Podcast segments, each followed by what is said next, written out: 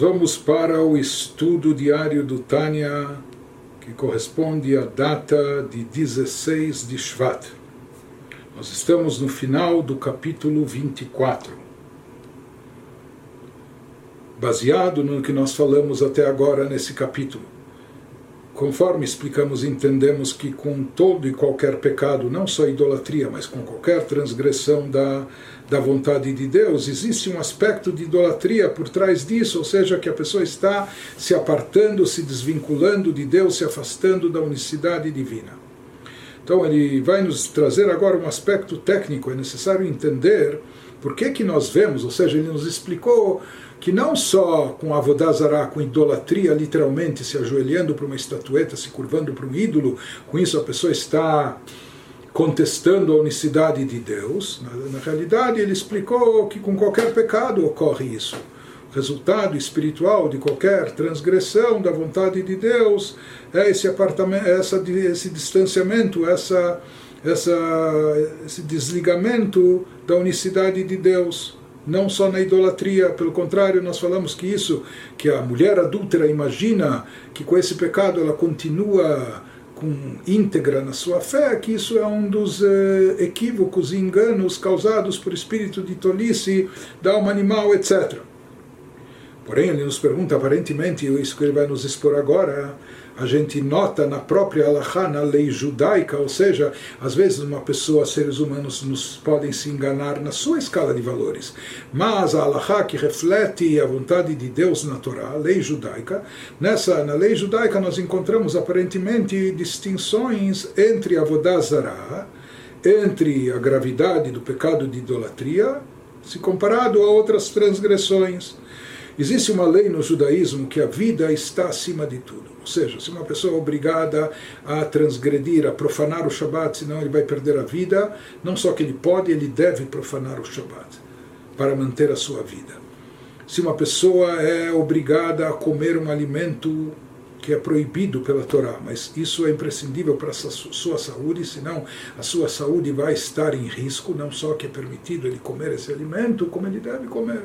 Se a pessoa corre risco na sua integridade física se ele jejuar no dia do Yom Kippur, pode colocar em risco sua saúde e sua vida, não só é permitido, mas ele deve comer em Yom Kippur.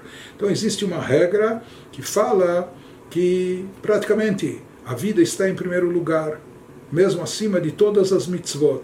Porém, existem três únicas exceções, que se fala que são Avodazara, Kilui Arayot e Shfichut Damim se um Yehudi é obrigado a cometer idolatria, fazer idolatria, então se fala nesse caso de situação, mesmo que isso custe a ele a própria vida, ele deve ir ao martírio, sacrificar a vida e não fazer idolatria.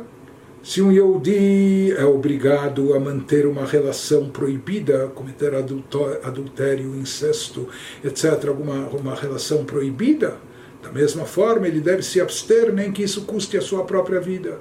Igualmente, se obriga um Yehudi a mate a outra pessoa, caso contrário, você morre.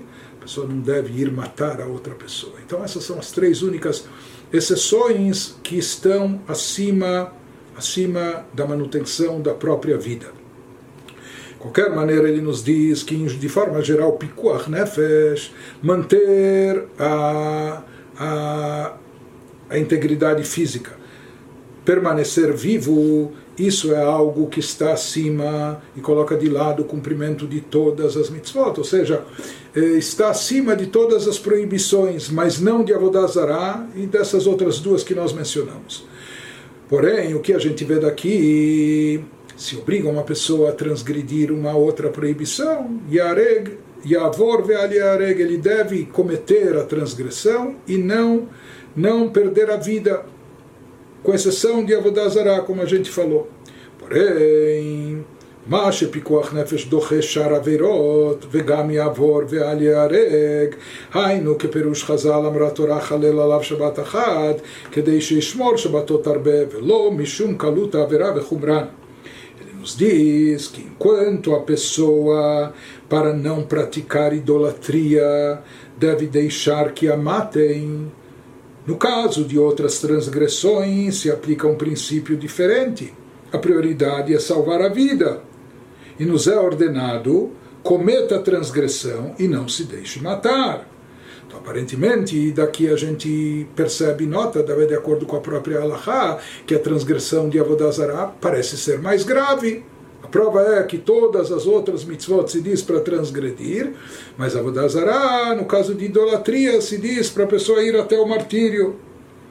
Então ele nos diz, não, não é essa a conclusão correta a instrução para cometer a transgressão e não ser morto. Isso que se fala se você tem que profanar o Shabat, o Kasher, o Yom Kippur, etc.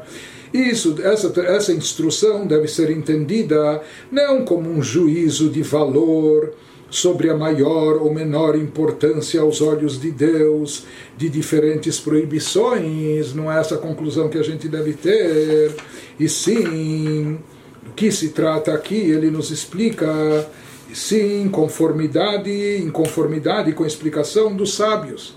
Ou seja, os nossos sábios dão uma explicação, por exemplo, a respeito de profanação do Shabat, para salvar a vida de uma pessoa. Que a Torá diz: viole um Shabat para um doente, a fim de que ele possa observar muito mais Shabbatot seja para salvar sua vida, sua saúde, você vai, você vai agir agora, mesmo que transgredindo o Shabat, mas assim preservando sua saúde e vida, esse indivíduo vai poder depois, durante muitos anos, observar muitos e muitos Shabat.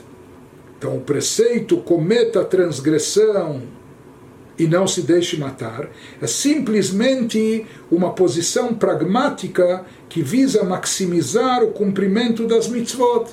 Mesma coisa que ele vai comer nesse Yom Kippur, mas depois ele vai poder observar ou vários outros Yom Kippur ou várias outras mitzvot, mantendo a pessoa viva. Mas isso não significa que essa mitzvah é de menor importância e não é motivada por um sistema valorativo de transgressões maiores e menores que atribua mais gravidade à idolatria. Então, isso daqui não é o caso. Então, o fato de, de poder transgredir o Shabat, o Kasher, o Yom Kippur, não significa que isso seja menos importante que a transgressão de Avodazará. Por que, que na Avodazará se fala para a pessoa ir até o fim? Isso é um decreto da Torá. A Torá estipulou e decretou que nessas mitzvot específicas, como de idolatria ou relações proibidas ou tirar a vida de uma outra pessoa, que aqui a pessoa tem que sacrificar a vida, mas não significa que essas mitzvot são mais importantes que as outras de forma alguma. Tedá, e ele nos traz uma, uma prova técnica disso também no campo da Alaha. Tedá, Shehari Shabbat Hamura Ushkula, que Avodazara Leinyan Shchitat Mumar Ledavar Echad, Beyoredea Siman Beit, Mashen Ken Bemumar Legilui Arayot, ואפילו אחי פיקוח נפש דוחה שבת ולא גילוי עריות, אלא דגזירת הכתוב הוא. Ele nos traz uma evidência da própria Alaha para dizer, para nos provar que essas mitzvot como do Shabat, não são menos importantes que a, que a outra. Prova disso pode ser deduzida da seguinte contradição. Aparentemente, a gente vê uma contradição entre dois pontos de, da lei judaica. Número um, a violação do Shabat é tão grave quanto a idolatria. Assim está escrito que violar o Shabat é tão grave como a idolatria, com base na permissão que nos é concedida ou não isso tudo se encontra no Shulchan Aruch, seção Yoredea, capítulo 2. Para confiar no abate ritual executado por um indivíduo. Em geral, o abate ritual, a shechita, é feita por um shochet, por um uh, indivíduo credenciado para tanto. Esse credenciamento envolve não só o conhecimento das leis do abate ritual, não também, não somente também eh, a prática, a experiência, saber abater da forma correta, mas é claro que isso envolve também pré-requisitos eh, espirituais, que essa pessoa tem que ser uma pessoa religiosa, uma pessoa observante, que cuida das leis.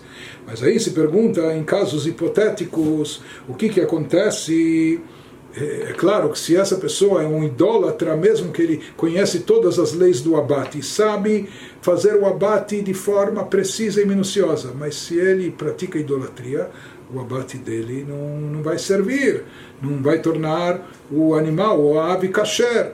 Da mesma maneira também dizem os nossos sábios, se esse indivíduo ele tem problemas com a observância do Shabat, por mais que ele conhece todas as leis do abate, e na prática ele sabe fazer o abate da maneira mais precisa, minuciosa e correta, porém isso vai invalidar também a sua shechitá, o seu abate ritual.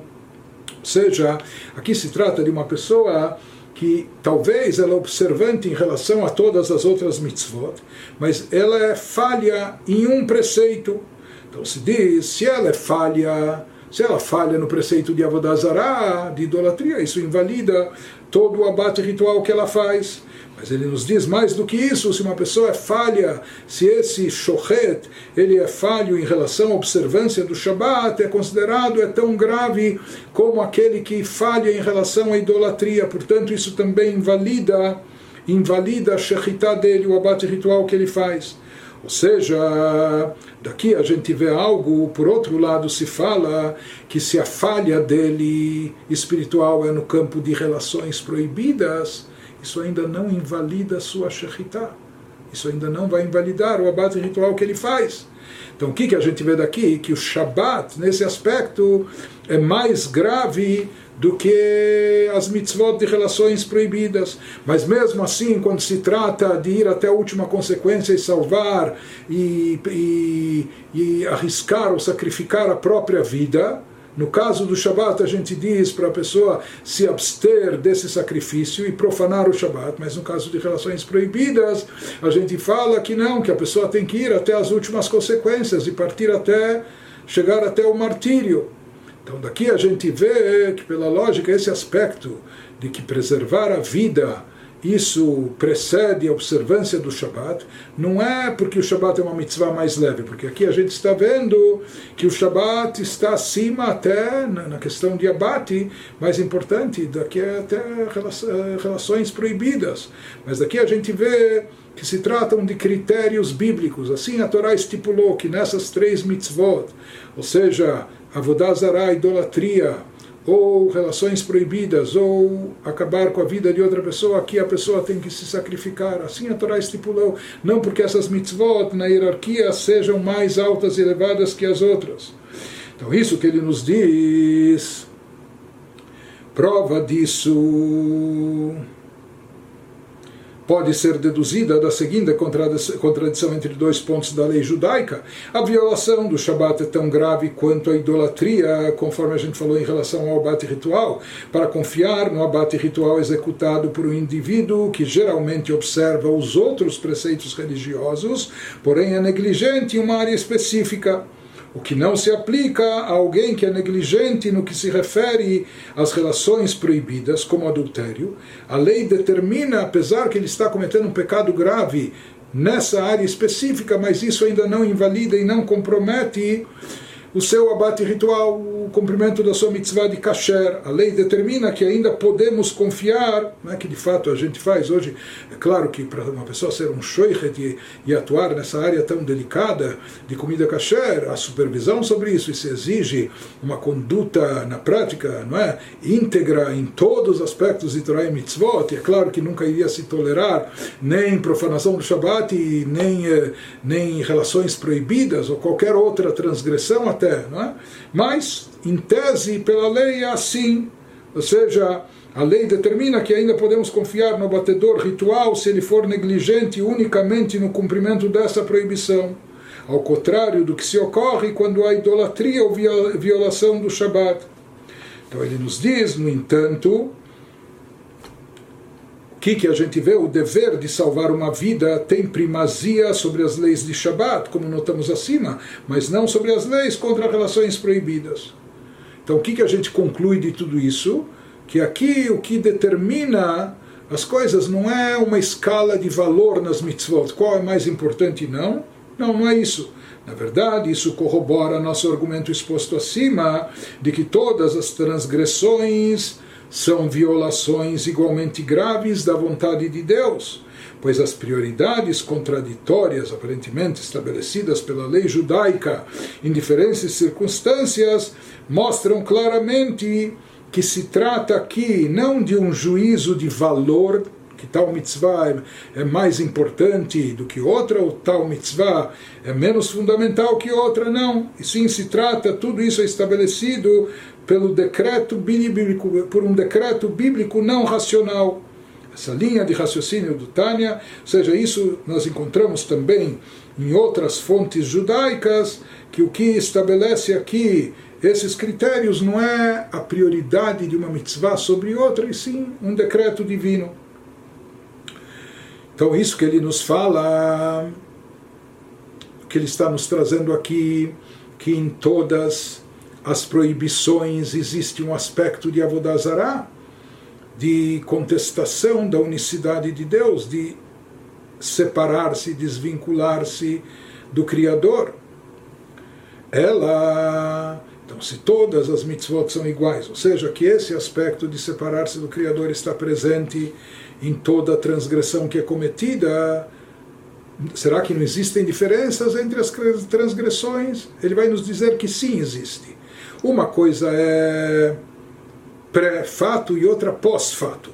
Ela shelachar maseachet.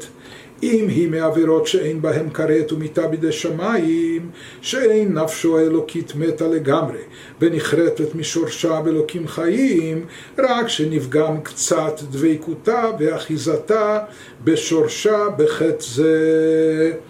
Ele vai nos dizer, em princípio e a priori, todas as mitzvot são vontade divina e transgredir qualquer uma delas significa apartar-se, desvincular-se, separar-se de Deus, assim como acontece literalmente na idolatria. Porém, pós-fato, existe uma diferença nas mitzvot entre elas.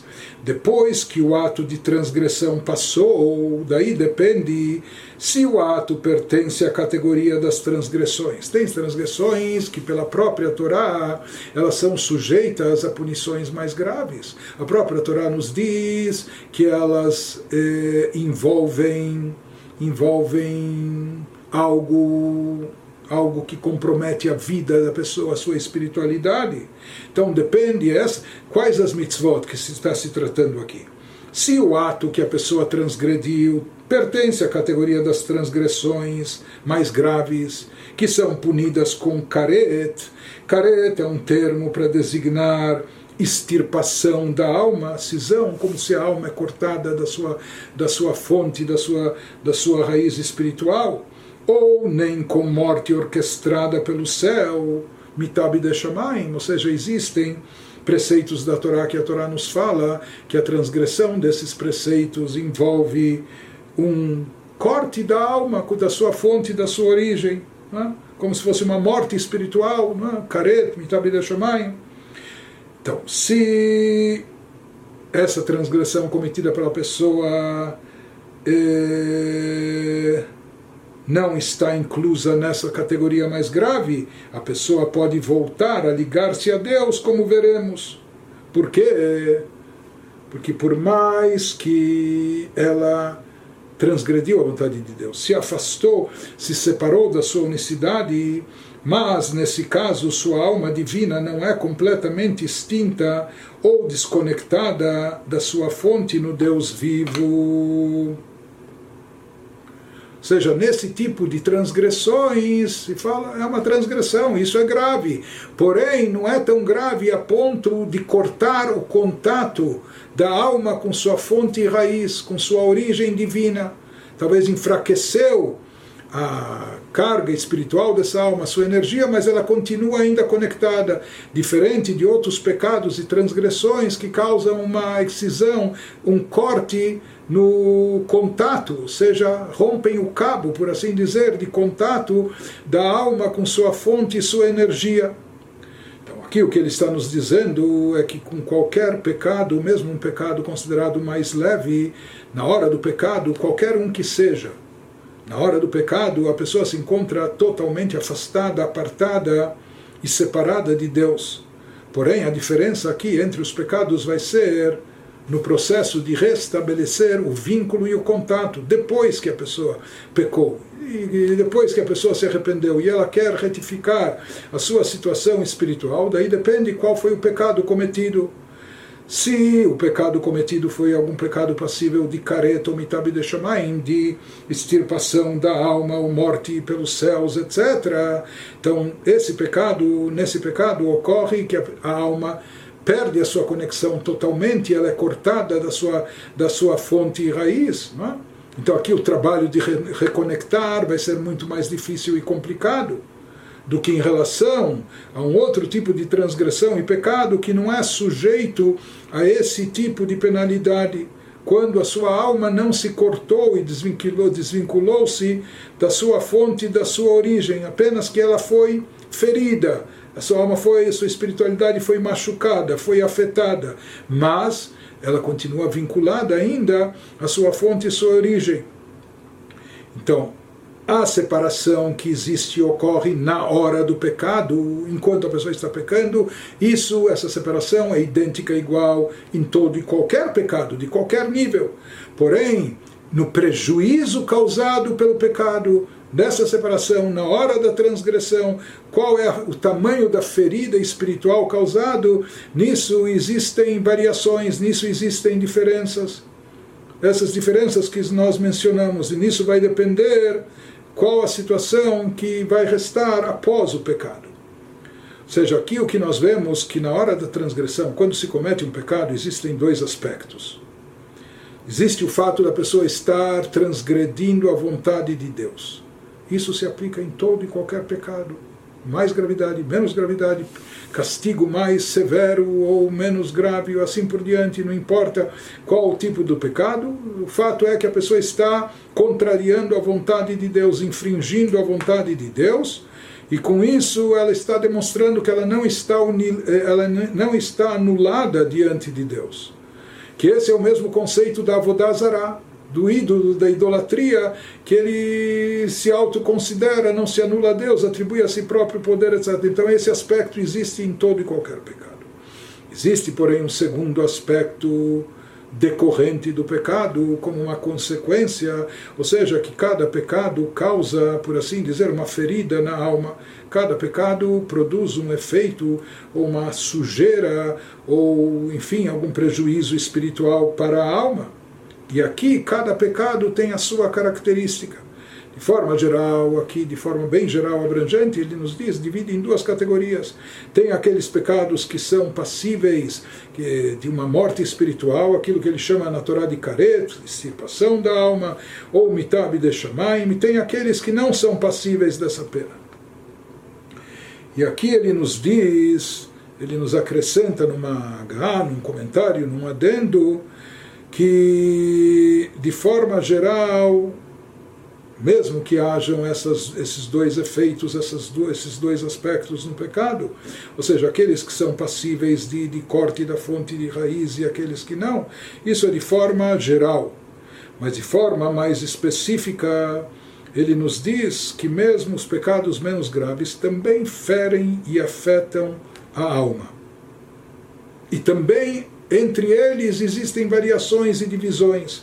ולפי ערך וחילוקי בחינת הפגם בנפש ובשורשה בעליונים, כך הם חילוקי בחינות המירוק והעונש בגיהינום או בעולם הזה. לכל עוון וחטא עונש מיוחד, למרק ולהעביר הלכלוך והפגם.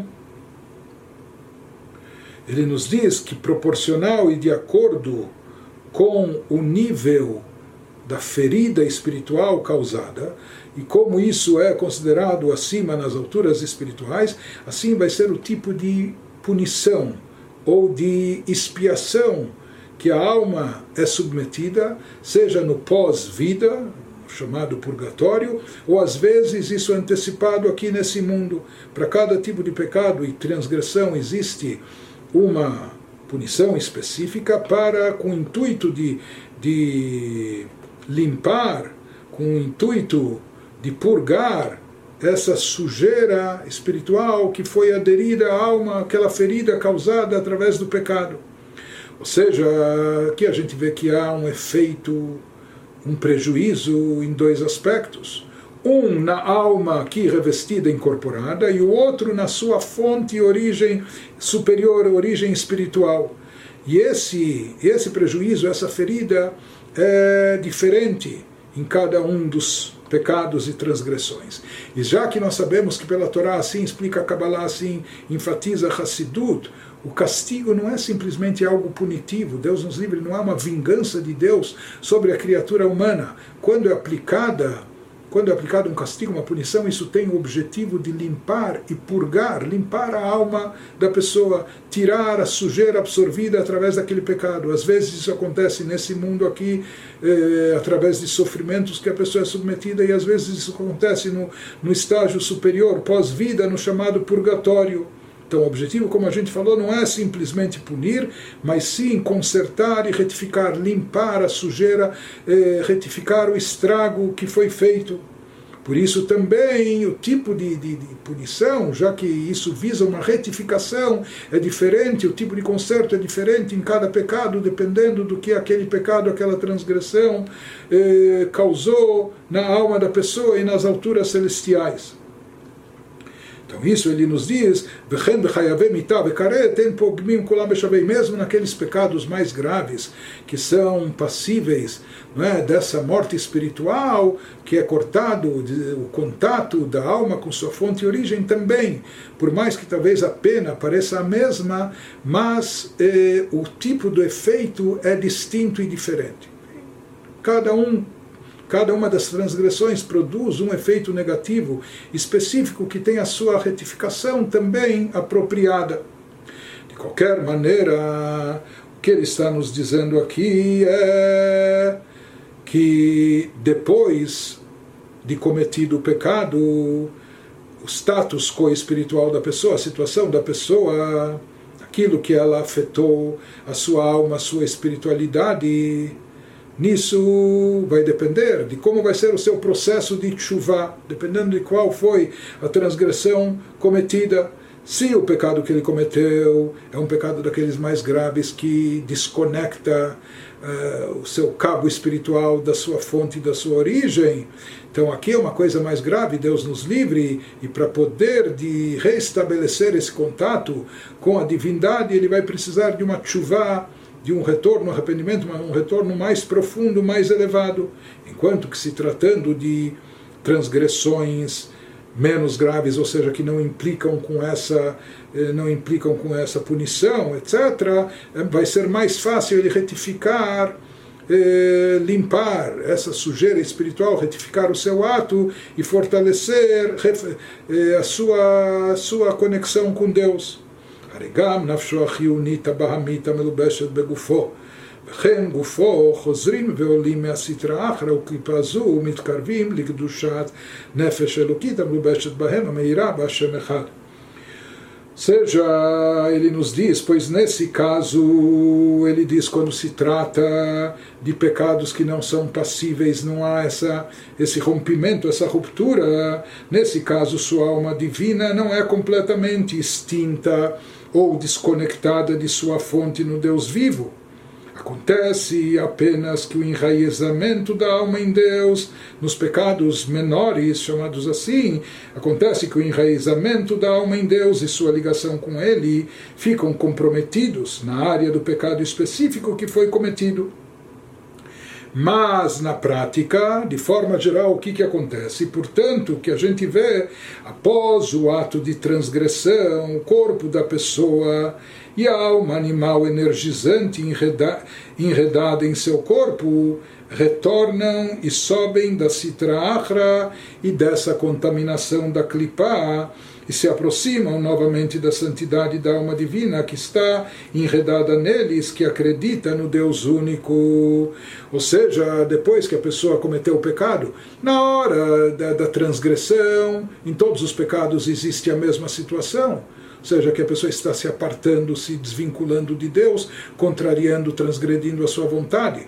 Depois de cometido o pecado, depende a gravidade do pecado para saber qual vai ser o tipo de, de retificação, de conserto que a alma exige. Mas nós vamos ver, isso que nós estamos vendo agora, que o processo de chuva, de retorno, é possível. Depois que acontece o pecado, seja, a pessoa quer retificar essa situação, restabelecer o vínculo, fortalecer ser o vínculo que foi abalado, então isso pode e deve ser feito. Isso que ele nos fala, que isso é o que acontece tanto em relação à alma vitalizante, à alma animal, revestida no corpo da pessoa, e o próprio corpo, seja aqueles que foram agentes do pecado, eles voltam a Deus, fazendo a chuva. Então, só concluindo o capítulo 24, ele está nos dizendo aquilo que acontece no pós-pecado, quando o Yehudi, a pessoa resolve fazer chuva, se arrepender e retornar a Deus. Então, o que, que ocorre naquele momento? Portanto, após o ato de transgressão, quem participou do pecado?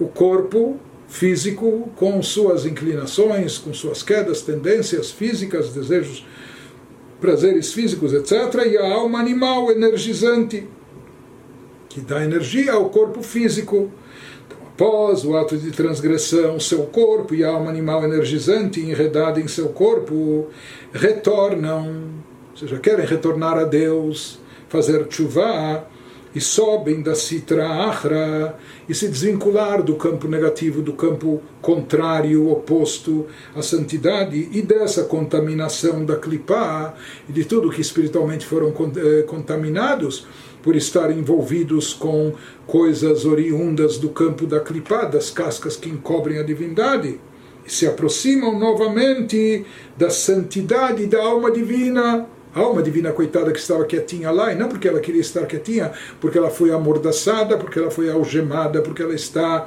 presa, enclausurada. Agora, o corpo e a alma animal, eles voltam a se reaproximar da santidade da alma divina, que também se encontra lá, que está enredada neles, que acredita no Deus único. Então, isso ele nos diz. Na hora do pecado que estava prevalecendo era a vontade e o desejo da alma animal desenfreado e do corpo que se revestiram na Kripa e Sitra mas depois do pecado eles voltam e querem se reaproximar da alma divina que acredita plenamente em Deus está unificada com ele. E essa alma divina, Begam Barach.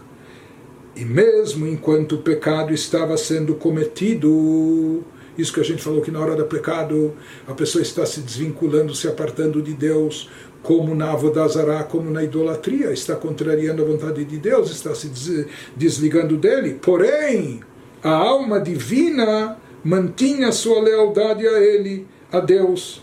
Ou seja, a alma divina, ela não participou disso. A alma divina sempre esteve alinhada com Deus e fiel a ele.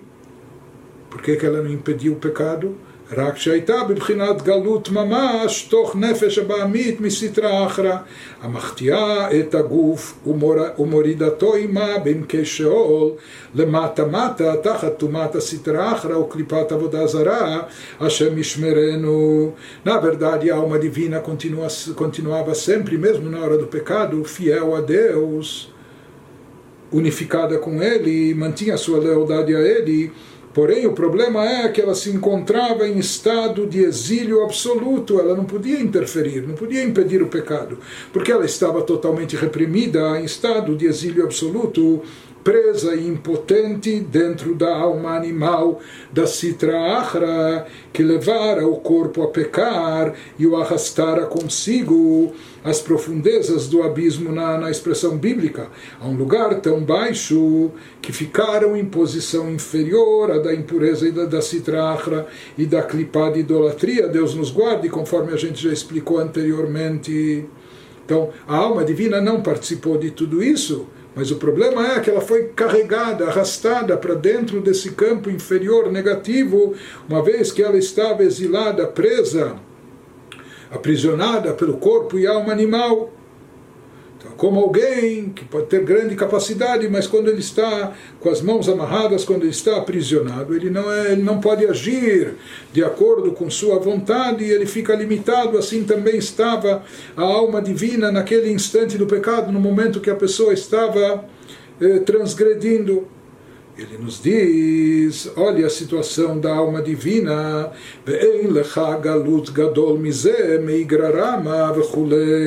e não há exílio maior do que esse, mergulhar, cair de um telhado alto em um fosso profundo, na linguagem talmúdica. Imagina, cair das, de, de grandes alturas lá no fundo do poço. Diz, o כמו שנתבהר לעיל, דשורש ומקור נפשות כל בית ישראל, ומחוכמה הילה, והוא יתברך בחוכמתו אחד.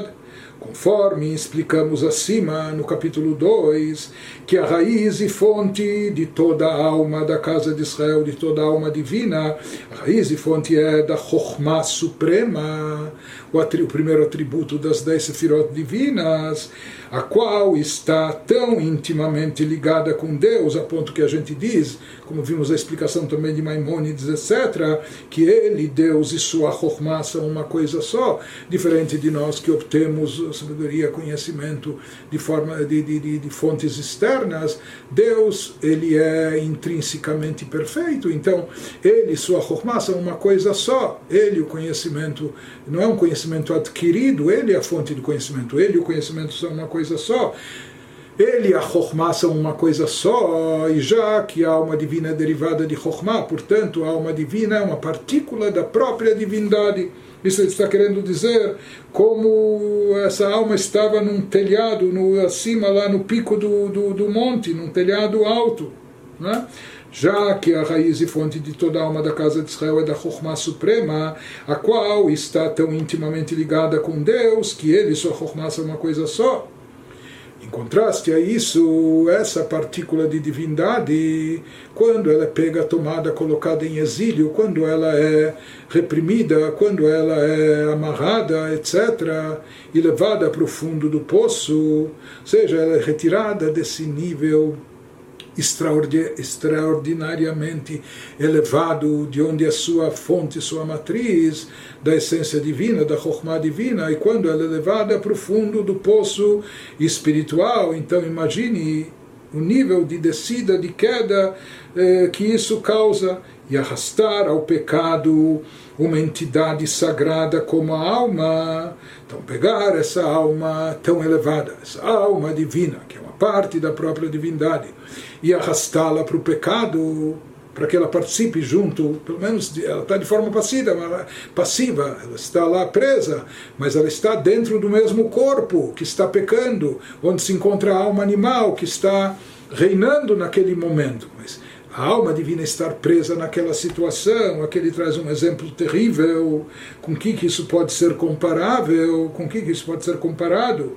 Então ele nos diz: isso é comparável. que betomen panav betoch shein gadol. שהקליפות וסטרא אחרא נקראים כי צועק נודע. Isso é comparável, essa situação é comparável a tomar a cabeça de um rei. Puxá-la, pegar a cabeça do rei, a parte mais elevada do rei, a cabeça do rei.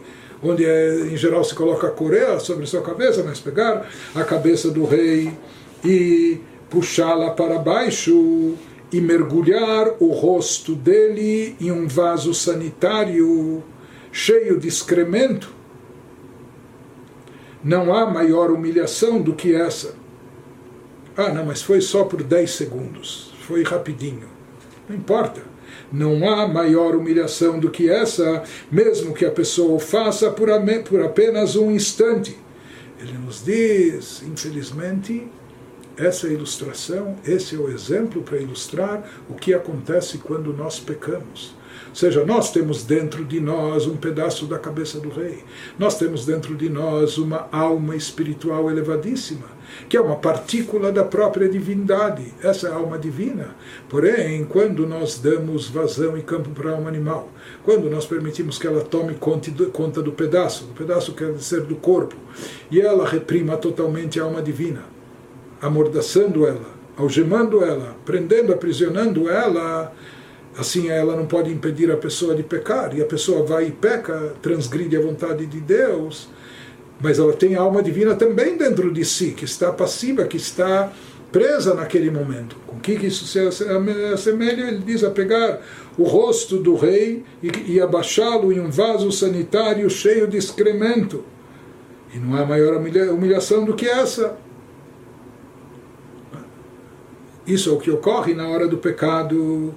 Então ele nos diz que essa é uma analogia precisa, porque as klipot e sitra achra são chamadas na nossa literatura, ou seja, todo o campo do mal, todo o campo das cascas que encobrem sobre a, a kedushá, a santidade, que são a fonte e origem de todas as coisas proibitivas, elas são chamadas nas escrituras em Isaías 28, etc., de vômito e excremento como é sabido, graças ao Zohar, assim também descreve o Zohar, que isso é, em termos espirituais, o que é considerado o fruto do pecado, a origem do pecado, etc. Então, quando um Yehudi ele toma sua alma sagrada, sua alma divina, que é derivada da Chokhmah superior, que a Chokhmah superior é divindade, ele e sua Chokhmah são uma coisa só, isso é considerado a cabeça do rei, e coloca isso no exílio de forma eh, presa na citra achra, que é chamado de vômito, excremento, etc., mesmo que isso seja só momentâneo, depois a pessoa vai fazer chuva, vai se arrepender, vai procurar retificar, se reconectar a Deus, mas mesmo que isso tenha sido só momentâneo e depois ele consiga resgatar a sua alma divina dessa situação, desse exílio, e a própria animal, alma animal também pode voltar e se, se reaproximar, porque como nós falamos no Yehudi, a alma animal, ela por si só não é má, não é negativa, só que ela tem um poder de desejo muito forte que infelizmente na maioria das vezes é canalizado para o físico material, autossatisfação e muitas vezes para o mal. Mas a própria alma animal depois também pode se reaproximar à santidade da alma divina. Porém, aquilo que foi feito, na hora que foi feito, não há vexame, não há coisa mais degradante do que essa, como nós descrevemos. E assim ele termina o capítulo 24.